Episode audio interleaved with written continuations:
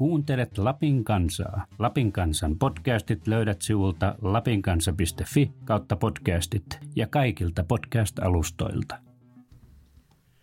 Viikkoraati palaa nyt itse asiassa aika, aika monenkin viikon tauon jälkeen. Meillä on ollut tämmöinen koronatauko, ihmiset ovat olleet etätöissä, mutta nyt ollaan taas äh, palattu ruotuun ja Tällä kertaa viikko, viikkoraadin aiheena on media koronakriisi aikana, hallituksen toimet, arvioidaan niitä ja mietitään, että politi- politisoituuko koronakriisi nyt. Ää, täällä meillä on mukana minä, verkkotuottaja Eero Leppänen ja päätoimittaja Antti Kokkonen. Terve Antti. Terve, terve. Täällä ollaan taas tosiaan poikkeusoloissa ja pitkästä aikaa näissä podcast-merkeissä.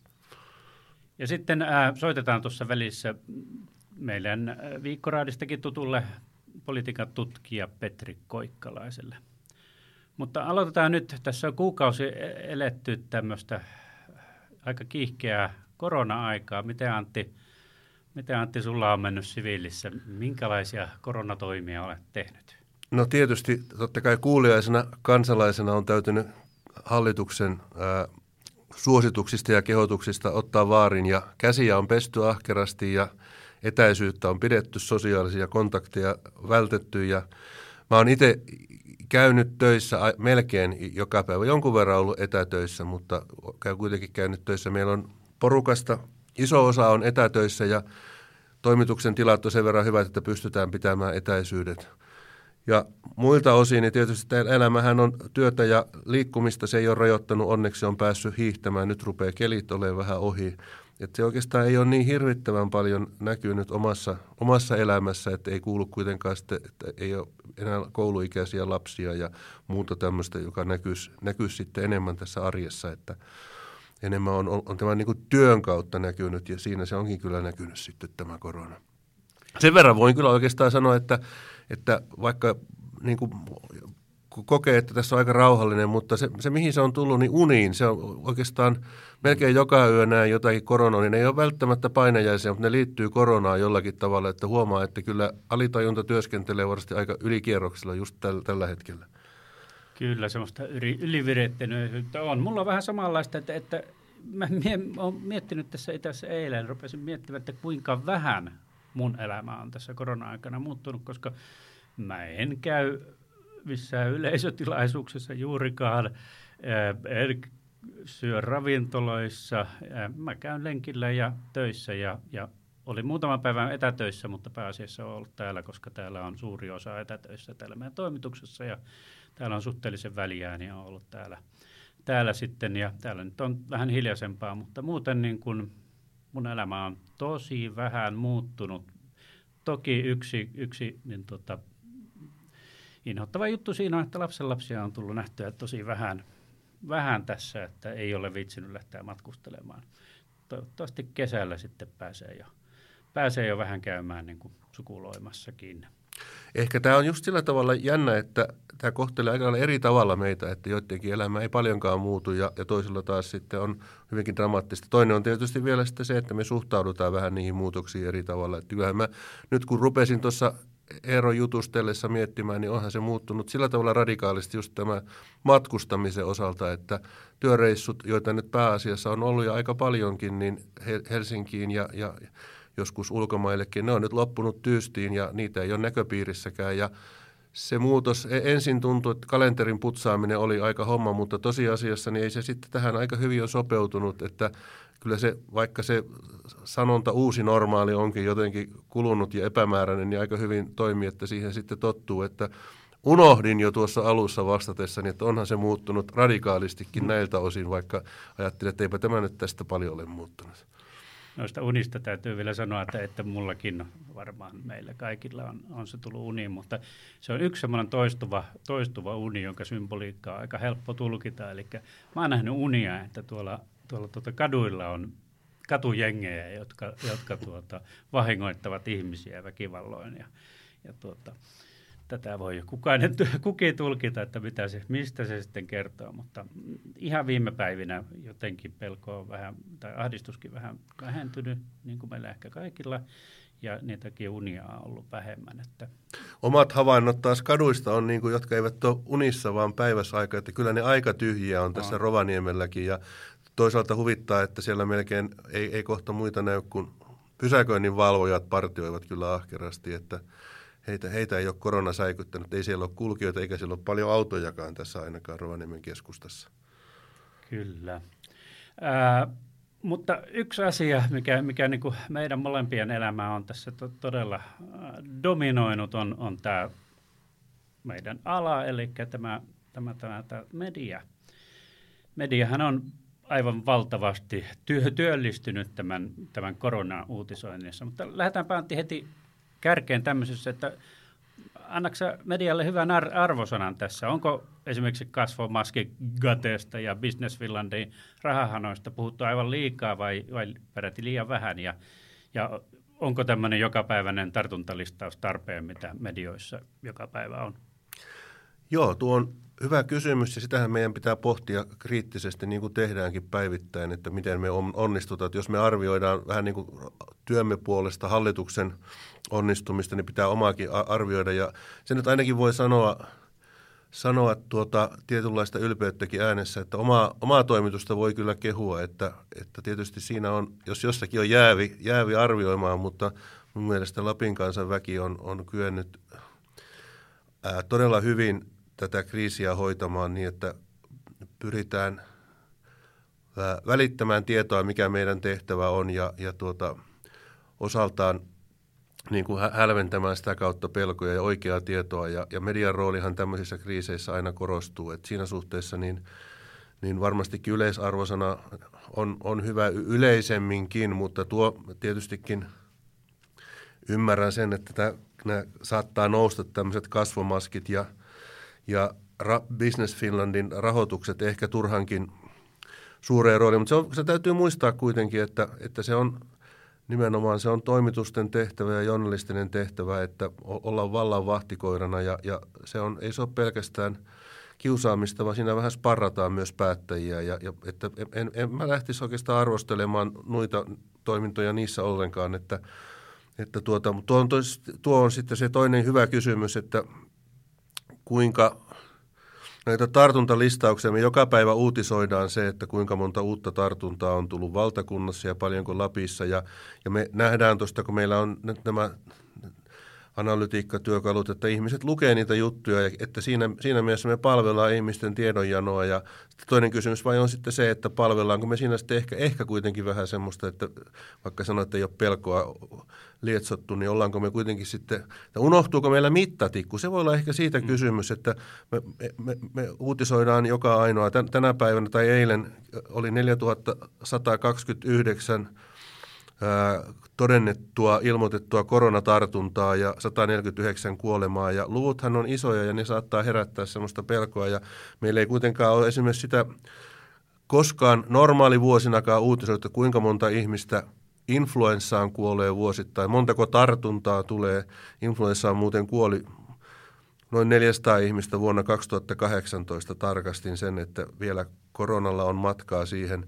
Tietysti eihän, tämä nyt, eihän ne ole, korona on uusi tauti, se on vaarallinen, ei sitä sovi vähätellä, mutta yhtä lailla sitten me puhutaan sairaanhoidon kapasiteetin riittävyydestä, niin mä mietin aina, että minkälainen kyky meidän lukijoilla esimerkiksi on mieltää sitä, että, että onko sairaanhoidossa, jos siellä on 199 ihmistä, niin onko se paljon vai vähän, tai 63 tehohoidossa, että – kuitenkin jossakin tajettiin sanoa, että tehohoitopaikkoja voidaan nostaa tuhanteen, että ei se ainakaan ihan vielä ole loppumassa. Että ei herätettäisi sitä turhaa pelkoa, että nyt on noin monta tehohoidossa, onkohan siellä enää paikkaa, jos mä sinne joudun. Sen verran niin kuin mittatikkua, jos laittaa isoja lukuja, on vaikea mieltää, mutta tuossa jostakin törmäsi semmoiseen tietoon, että joka vuosi, joka ainut vuosi Suomessa 22 000 ihmistä, potilasta joutuu sairaalahoitoon keuhkokuumeen takia. Eli jos me puhutaan isoista luvuista, niin isoja lukuja löytyy kyllä, ja tietysti jos ruvetaan kuulinsyitä katsomaan, niin löytyy. Mutta että en, en, tämä niin kuin just, että jos tästä puhuu, niin heti ajatellaan, että nyt vähätellään, että korona on pahimmillaan hyvin vaarallinen ja, ja tappavakin tauti, ja se, sitä ei tunneta, ja se, se, sen takia on, on tietyllä tavalla perusteltua seurata sitä, mutta että ehkä se mediakin voisi sitä mittatikkua silleen ihan niin kuin fiksulla tavalla tuoda aina siihen, että median tehtävä kuitenkin ei ole pelkästään välittää tietoa, vaan lisätä ihmisten ymmärrystä asioista ja se varmasti auttaa sen ymmärryksen lisäämisessä. Tuosta pelontuteesta, kun oli puhe, puhetta näissä uutisoinneissa, niin tästä on vähän tutkittua tietoakin. Tänään tuli juuri, juuri keskisuomalainen konserni vähän tutkii näitä uutisiensa vaikutusta sillä tavalla, että siinä uutisen lopussa on sellainen slideri, että voi kertoa, että millaisia tunteita tämä uutinen herätti, niin, niin korkeimmillaan tämä suomalaisten pelko on ollut tuossa viikolla 11, kun, kun hallitus laittoi nämä ensimmäiset rajoitukset. Ja, mutta tämä ei ollut vielä edes se valmiuslakien käyttöönotto, vaan, tuota, vaan tämä oli nämä ensimmäiset ra- rajoitukset. Ja, se oli silloin, kun nämä joukkotapaamiset kiellettiin. Aivan, Joo. aivan. Ja itse asiassa tämä hallituksen kovemmat rajoitukset ei minkäänlaista piikkiä aiheuttanut. Pelko oli aika lailla alentunutkin. Mutta sitten huoltovarmuuskeskuksen avaaminen ja Uudenmaan sulkeminen teki aikamoisen pelkopiikin, mutta sekä ei ollut yhtä korkea kuin tämä, tämä ensimmäinen piikki. Mutta sen jälkeen pelko on aika tasaisesti tähän, tähän tuota viime viikkoon asti vähentynyt.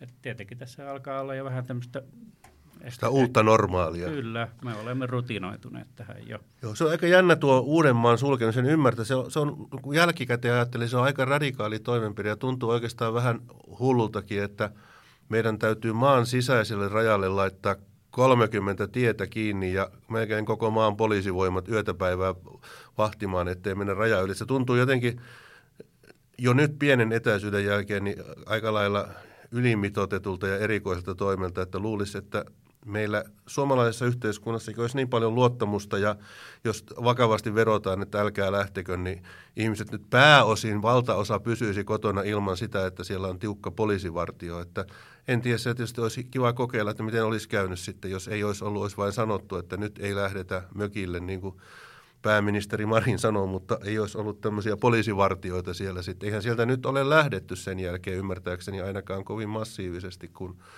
kun rajoitukset poistettiin. Että, mutta on jännää kyllä tämä, ja tietysti yhteiskunta, jossa mitä enemmän siellä on luottamusta poliitikkoihin, toisiin ihmisiin, niin sen, sen vähemmän tarvitaan sitten tämmöisiä voimakeinoja ja pakkokeinoja, vaan voidaan mennä sitten suosituksilla. Ihan alkuvaiheessa, kun kehasit tämän toimitusta, niin, niin varmaan kaikissa Suomen toimituksissa ollaan nyt huomattu, että että, että, että motivaatio kasvaa, kun, niin kun tulee niin näkyväksi tämä, että, että meidän työtä, työ tosiaan kiinnostaa ja meillä on niin kuin tärkeä tehtävä tällä, tällä hetkellä ja aina, mutta e, etenkin se on nyt korostunut tässä, tässä kriisiaikana, että olen huomannut se itse ja, ja, ja kaikissa meidän toimittajissa, että, että tätä tehdään niin kuin tosissaan ja, ja huomataan, että meidän asiat kiinnostaa. Ja nythän jos ajattelee niin kuin rikokset ja onnettomuudet, ne ovat niin kuin, no, ehkä vähentyneet, mutta tuota, ne ovat sellaisia onnettomuuksia, ää, uutisia, joista ei, jotka ei liity koronaan, mutta muutenhan melkein kaikki, kaikki uutiset on jotenkin, jotenkin koronaliitännäisiä, koska yhteiskunta on niin, niin suuressa, suuressa mu- muutostilassa tämän koronakriisin takia. Eero, mä luulen kuule, että tässä just mitä sanoit, niin on se, että ihmiset innostuu tekemään, kun ne kokee, että tekee merkityksellistä työtä. Mm. se, on, se on juuri se, että, että tavallaan sille työlle on kysyntää ja sillä on merkitystä.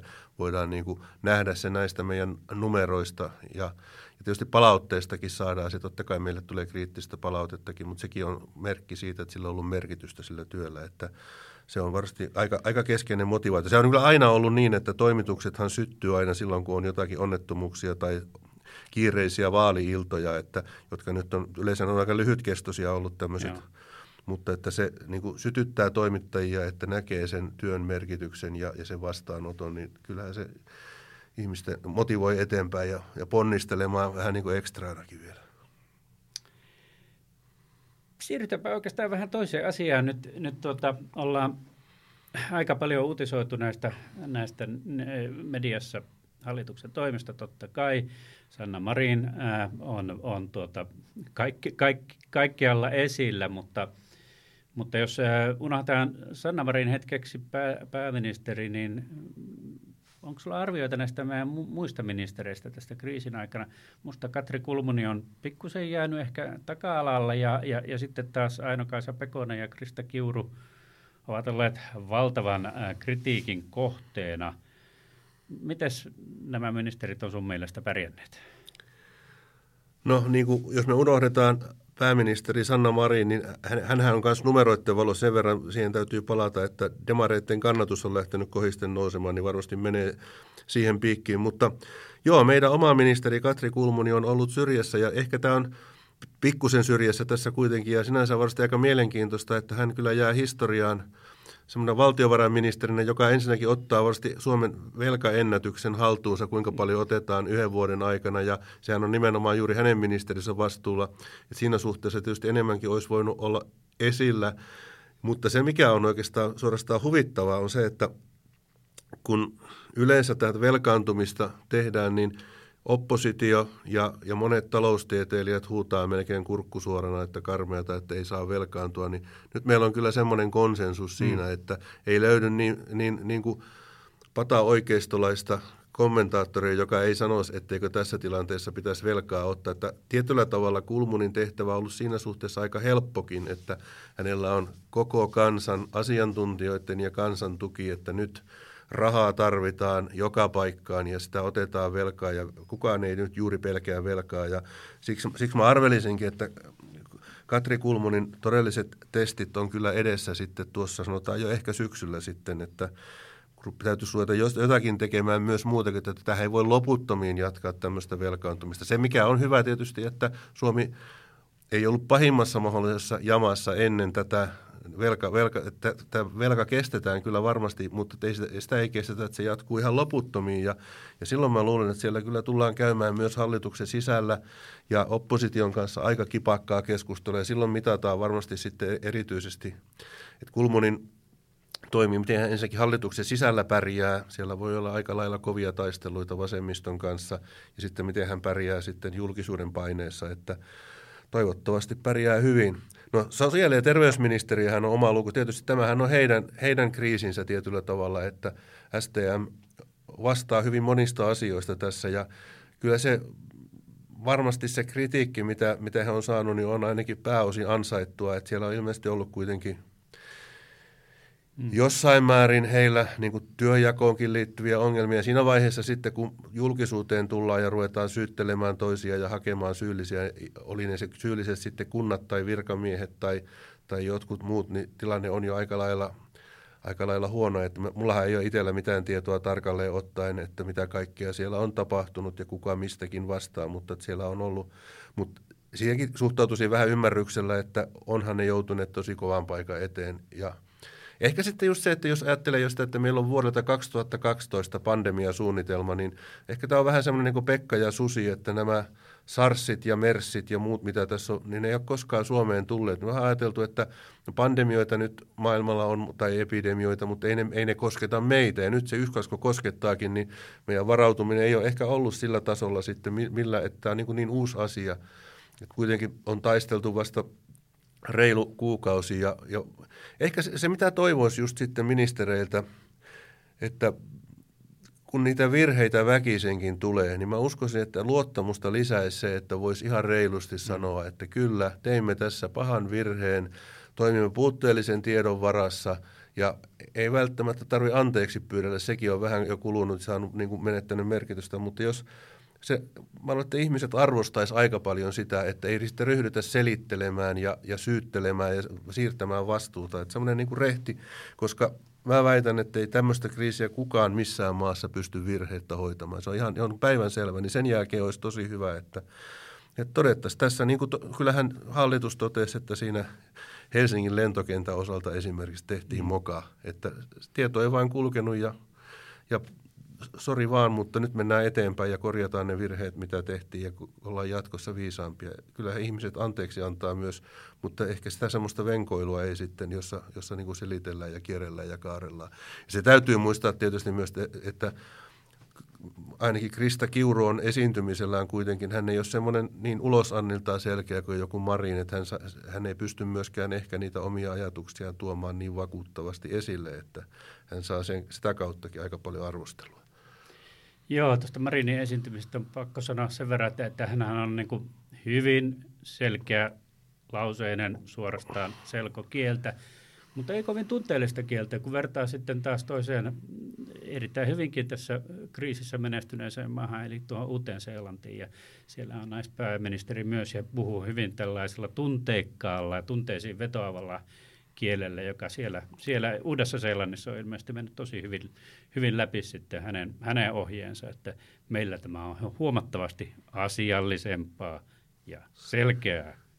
Mutta ehkä se on, kato, se suomalainen luonne on semmoinen, että se ei siinä sitten tunteilla kauheasti. Että, ja kyllähän Marinkin on muutamassa kerrassa sanonut jotakin henkilökohtaisesta tilanteesta tyttärestä tai jotakin, että, mutta totta, tämä on, tämä on se on, se on suomalainen tapa, suomalaiset kuitenkin arvostaa tuommoista, se on, meillä on semmoinen arvostus oikeastaan niin kuin,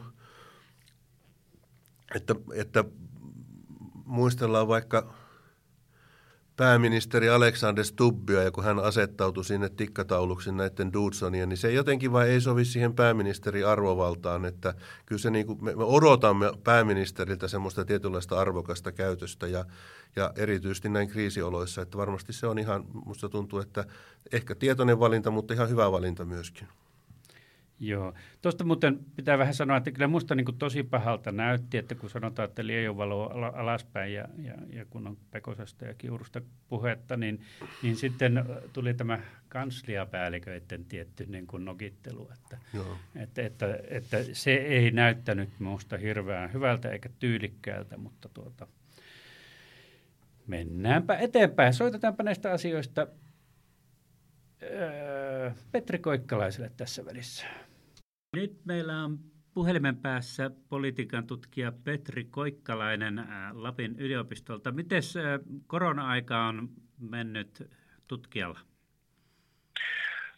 No tuota, kotona.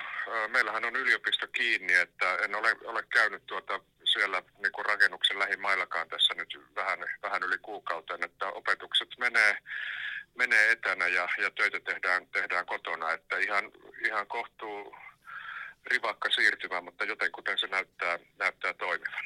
Niin, Suomihan siirtyi, siirtyi tuota digitaalisuuden ja etätyön mallimaaksi yhdessä yössä, että tuota, tämä on sultakin sujunut hyvin. Oletko aikaisemmin, minkälaisia kokemuksia sinulla etätyöstä on? No etätyö on tuttua niin, että niin kuin kotona on tehnyt töitä, lukenut ja kirjoittanut ja kaikkea tämmöistä, mutta kyllähän tämä tämmöinen niin kuin videopalaverien määrä ja muu on lisääntynyt kauhean paljon. Ja täytyy myöntää, että en ehkä ollut kaikissa näissä ihan edelläkävijä aikaisemmin, mutta nykyään kyllä sujuvasti lähettelen, lähettelen kokouskutsuja ja jaan dokumentteja näytölle ja näin, että tota, ne asiat, mitkä on totuttu tekemään niin kuin naamakkain, niin yllättävän pitkälti ne on kyllä siirtynyt jo tähän niin kuin verkkoyhteyksien ja kameroiden mikrofonien maailmaan. Aivan. Tuossa äh, Antti Kokkosen kanssa puhuttiin, että, että tuota vähän tästä tunneelämästäkin, että meillä on meillä uniin tunkeutunut tämä, tämä korona-aika. Onko sulla vastaavia kokemuksia? No ei, ei nyt ehkä uniin ei tule heti mieleen, mutta muuten jotenkin huomaa, että tämmöiset tärkeysjärjestykset muuttuu, että kun elämässä tapahtuu aika vähän, niin vaikka että kun ruoka alkaa olla kauhean tärkeää, että mitä syödään, alkaa olla niin kuin kaikkein tärkein kysymys nykyään. Jep. Mennäänpä kuule asiaan heti. Sanna Marin on ollut vahvasti pääministeri esillä viimeksi eilen. Hänen ilmaisunsa hän on hyvin selkokielistä. Hän puhuu lyhyin, selkein tavoin ja painotuksin. Mitäs mieltä olet ollut hänen esiintymisestään kriisiaikana?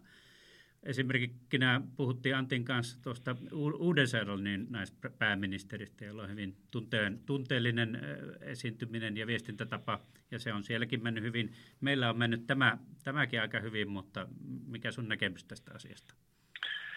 Joo, näyttää, näyttää menneen hyvin ja, ja tuota, vielä, vielä niin, kuin niin että, että kerralla oikein. Että tyylilajihan on ollut juuri tuollainen, mitä kuvasit, että aika lyhyitä, selkeitä, asiapitoisia lauseita hitaasti lausuttuna ja, ja tämmöinen niin kuin kaikenlainen poliitikkohöpinä puuttuu, tämmöiset niin kuin johdatukset ja vitsinkerronnat ja kaikki, kaikki tämmöinen, että, että näyttää, näyttää kyllä menevän meillä hyvin perille, että en tiedä, että onko siinä niin kuin niinkin yksinkertainen viestinnällinen ohje, että lue, lue se tiedote tai lue se päätös, nehän on ollut, ollut tietyllä tavalla jopa niin kuin paperin makuisia. Eli, eli, eli siis näiden, näiden päätösten sisältöjä toteavia, luettelevia tekstejä, mitä hän on, on, on lukenut tai, tai, tai lausunut, mutta kuitenkin niin, että on, on syntynyt vaikutelma, että, että kyse ei ole ulkoa opetellusta, vaan että, että pääministeri seisoo sen takana, mitä, mitä sanoo ja niin kuin ymmärtää, ymmärtää mitä, mitä puhuu ja, ja tuota, on, on niin kuin valmis vastaamaan sitten näistä sanoistaan. Että, että jotenkin ajattelen, että se on toisaalta niin kuin kauhean yksinkertainen resepti, mitä hän, hän noudattaa. Kyllä. Toisaalta sitten äh, Katri Kulmun ja valtiovarainministeriä, eipä taida olla meillä aikaisemmin ollut valtiovarainministeriä, joka on pystynyt sanomaan, että rahaa riittää ja lisää velkaa otetaan, jos, jos tarvitaan. Mutta muuten Katri Kulmunin rooli on ehkä ollut vähän, vähän taustalla. Onko sulla hänen, hänestä jotain arvosanaa tähän? Äh, kyllä mun mielestä hänkin on, on tuota, ehkä omaksunut vähän, vähän samantapaisen viestintätavan, mitä, mitä Marinilla on ollut, että aika tällaista toteavaa lyhyttä. Ja, ja, ja Kulmunilla ää, oli, oli tietysti ehkä ministeriaikojen puoluejohtaja alkutaipaleella vähän tällaista hakemista, että oli joitakin episodeja, mistä tuli pyyhkeitä Twitterissä, sosiaalisessa mediassa pidettiin kalluppia asioista, mistä ei ihmisten mielestä olisi kannattanut pitää, mutta muista jotenkin niin kuin hänelläkin on, on tuota, ää, ote, ote ollut tässä ihan, ihan kyllä hyvä.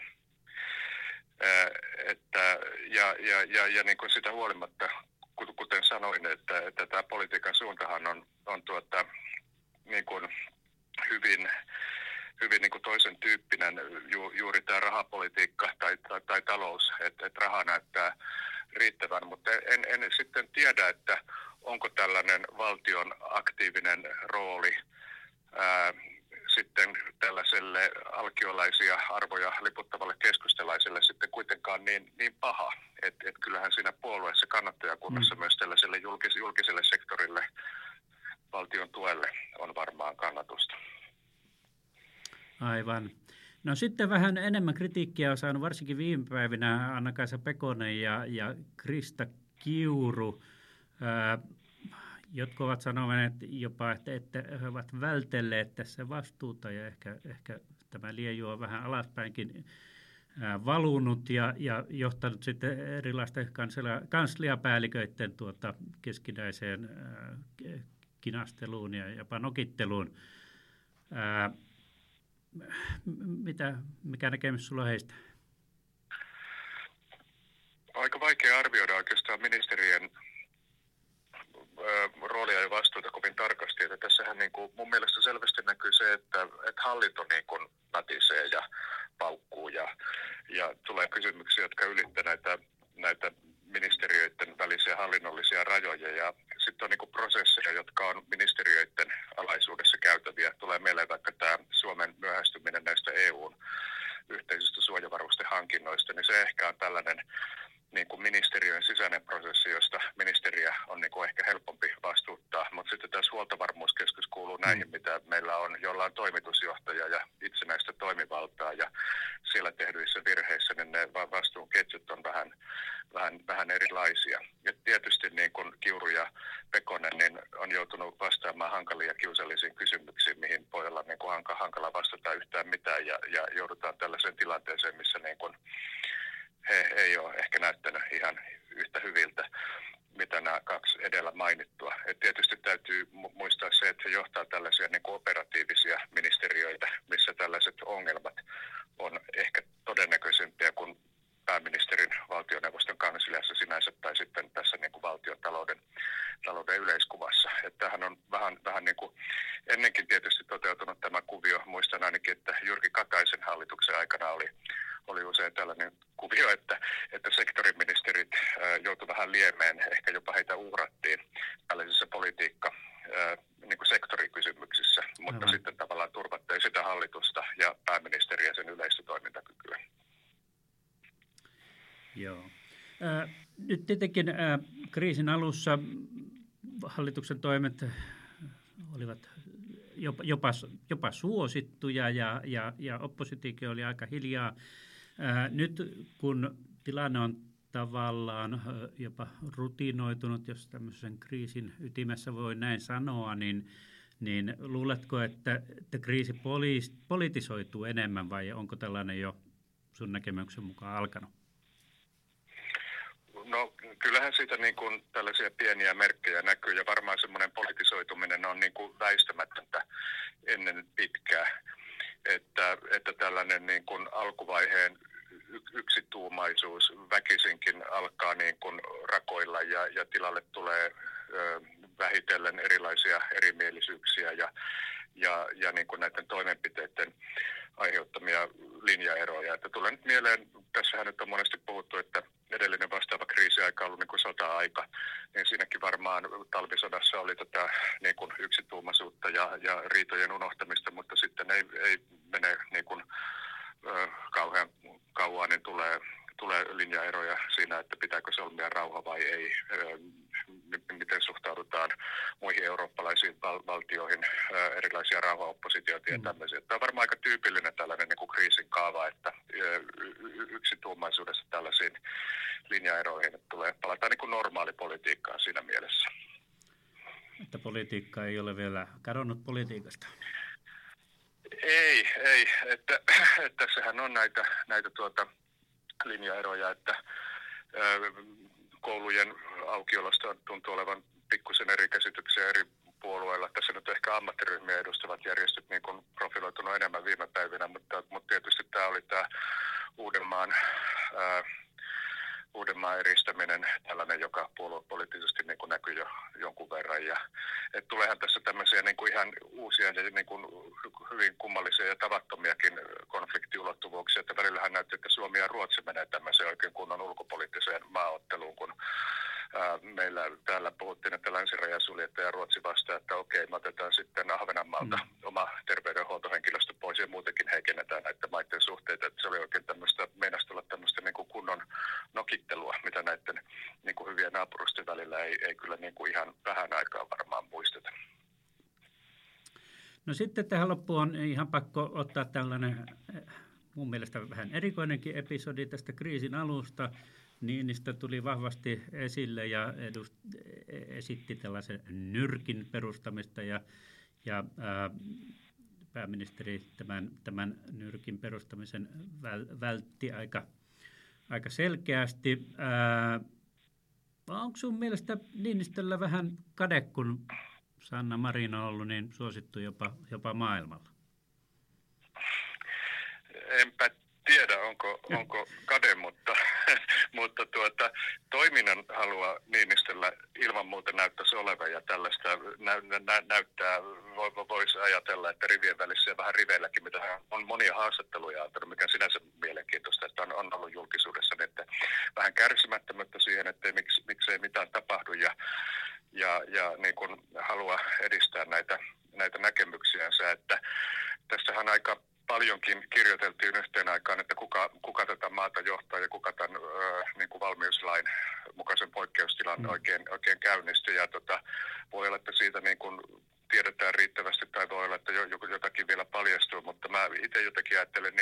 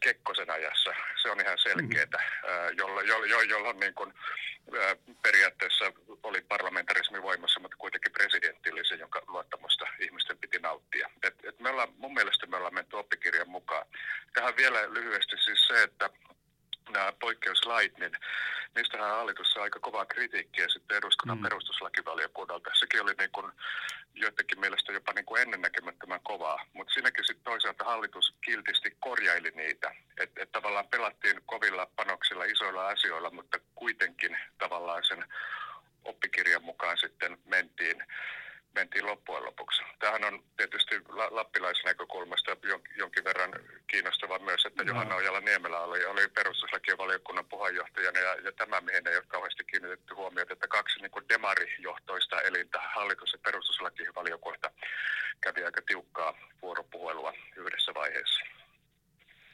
Kyllä. Mutta kaikki näissä näyttää, että politiikan tutkija Petri Koikkalainen on aika tyytyväinen tähän, miten poliittisesti tätä asiaa on hallittu.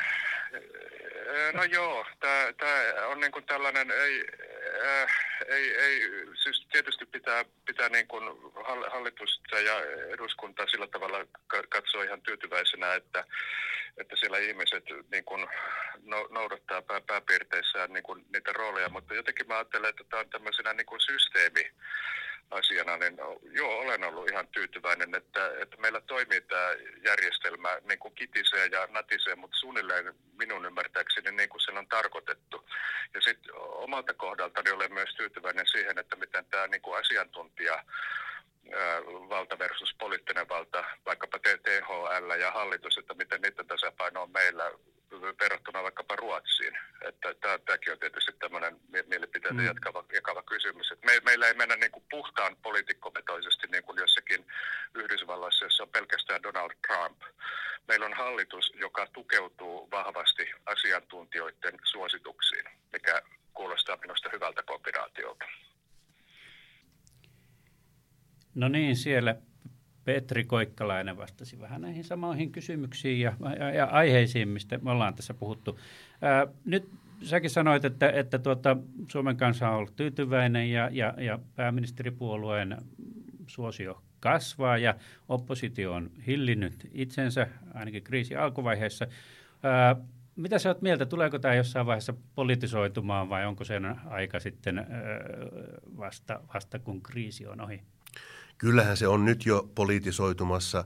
Aluksi tietysti se on ihan hyväkin, että haettiin, hallituskin haki parlamentaarisesti niin kuin tukea oppositiolta ja kaikki varmasti oli tilanteen vakavuudessa samaa mieltä ja vähän aikaa hyristiin, hyristiin tuota, että kaikki menee hyvin, mutta sehän on selvää, että sehän kuuluu parlamentarismissa siihen, että oppositio arvostelee, arvioi hallitusta ja esittää omia vaihtoehtojaan. Ja kyllähän tämä STM ympärillä, missä tuossa aikaisemmin puhuttiin, niin – onhan se poliittisoitunut jo jonkun verran ja, ja tuota, yhtä lailla tämä yritystukiasia on kovasti politisoitumassa, että siellä on aika lailla leväperäisesti, leväperäisen näköisesti rahaa jaettu ja kyllä sillä jo irtopisteitä kerätään. Mä luulen, että se on just niin, että aluksi – nä, niin kuin oppositiokin näkee viisaaksi, että paitsi että meidän täytyy yhteistuumin tätä tautia vastaan taistella, niin, niin se ei ole niin kuin kansansuosion kannalta hyvää ryhtyä arvostelemaan hallitusta. Se näyttää kauhean huonolta räkyttämiseltä, mutta nyt ollaan jo palattu siihen, niin kuin äsken Eero puhuit noista pelkokäyristä, ne on tullut jo vähän alaspäin, että nyt, nyt voi niin kuin huolettomammin jo lähteä politisoimaan sitä, ja kyllähän niitä irtopisteitä on, on sitten varmasti niin kuin tarjolla tässä lähiaikoina aika paljonkin ja, ja voidaan olla sitten jo, eri, uskalletaan olla eri mieltä ja arvostella hallitusta, että tässä suhteessa tietystikin, kun ei ole oikeasta tietoa kenelläkään, niin, niin hang, hang, vähän löytyy näitä, että sitten täytyy iskeä niihin kaikkiin tämmöisiin niin kuin näihin yritystukiin tai, tai näihin maski epäonnistumisiin ja koittaa niistä kerätä sitten niitä, niitä irtopisteitä, mutta tuota, Mä luulen, että se politisoituminen tässä kiihtyy ja se politisoituminen tulee olemaan varmasti just syksyllä, kun tehdään budjetteja ja ruvetaan miettimään, että, että näitä pitäisi näitä rahahanoja panna kiinni, niin tulee olemaan kyllä aika lailla voimakkaampaa, että ei politiikka mihinkään ole varmastikaan katoamassa politiikasta. Toivot, toivottavasti ei. Ihan lopuksi voitaisiin hetki puhua tasavallan presidentti Sauli Niinistön roolista. Mulla ainakin tuli välillä semmoinen tunne, että hän olisi halunnut selkeästi vahvemman roolin tämän kriisin hoidossa ja, ja, ja ehdotti tämän nyrkin perustamista. Ja Sanna Marin ei, ei tuota, antanut piruakaan ehkä periksi tässä asiassa ja, ja ehkä Niinistö on ottanut pari askelta taaksepäin. Presidentin kansansuosiohan on vielä kovempi kuin, kuin tuota pääministerin suorastaan vankkumaton mikä sun näkemyksessä on Sauli Niinistön roolissa tässä, tässä kriisissä? Onko hän vähän niin kuin mennyt valtuuksiinsa yli?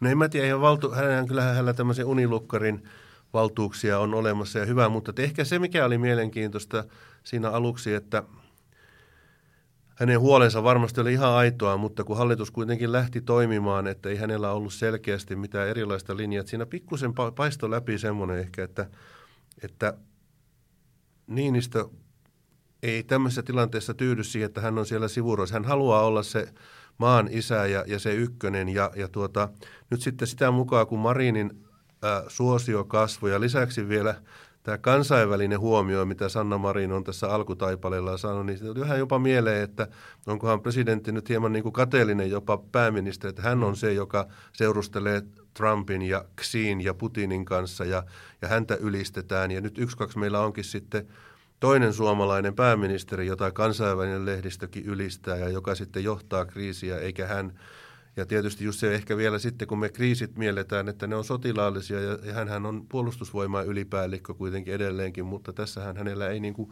tämä on ihan oikein niin kuin pitää ollakin, niin tämä on hallituksen hoidettavissa oleva asia ja nimenomaan parlamentaarisella vastuulla, että jos sitten hallitus tässä töpeksii, niin äänestäjät voi äänestää toisin ja, ja se kuuluu niin kuin hallituksen kantaa täysin se vastuu, tehdä ne ratkaisut myöskin täysin. Ja, ja presidentti nyt on aika hyvin sitten kuitenkin sen alun jälkeen antanut tukensa tälle hallituksen toiminnalle, mutta kyllä siinä oli ehkä vähän semmoista just, onko se sitten mikä oikea termi siihen, että, että tuota, kateus vai tämmöinen että, että Niinistö kuitenkin on, on ollut niin suosittu ja tottunut siihen, niin kestääkö hän rinnalle sitten toista yhtä suosittua poliitikkoa ja ottaako se lujille, en tiedä, mutta tuota, kyllähän hän, niin kuin, hänen roolinsa puolesta on, eihän hän voi pysyä siellä omassa residenssissä ihan hiljaa tämmöisenä aikana, että kyllä kansa mm. vaatii, vaatii semmoista henkistä sparrausta ja johtajuutta ja hyvin hän on sitä asiaa hoitanut, ei sitä voi moittia ollenkaan.